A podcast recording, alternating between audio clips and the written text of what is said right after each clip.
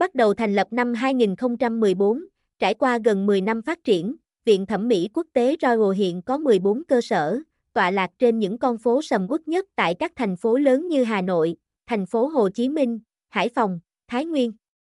Chắc chắn rằng, con số này sẽ càng được nhân rộng hơn nhiều hơn nữa trong những năm tới đây.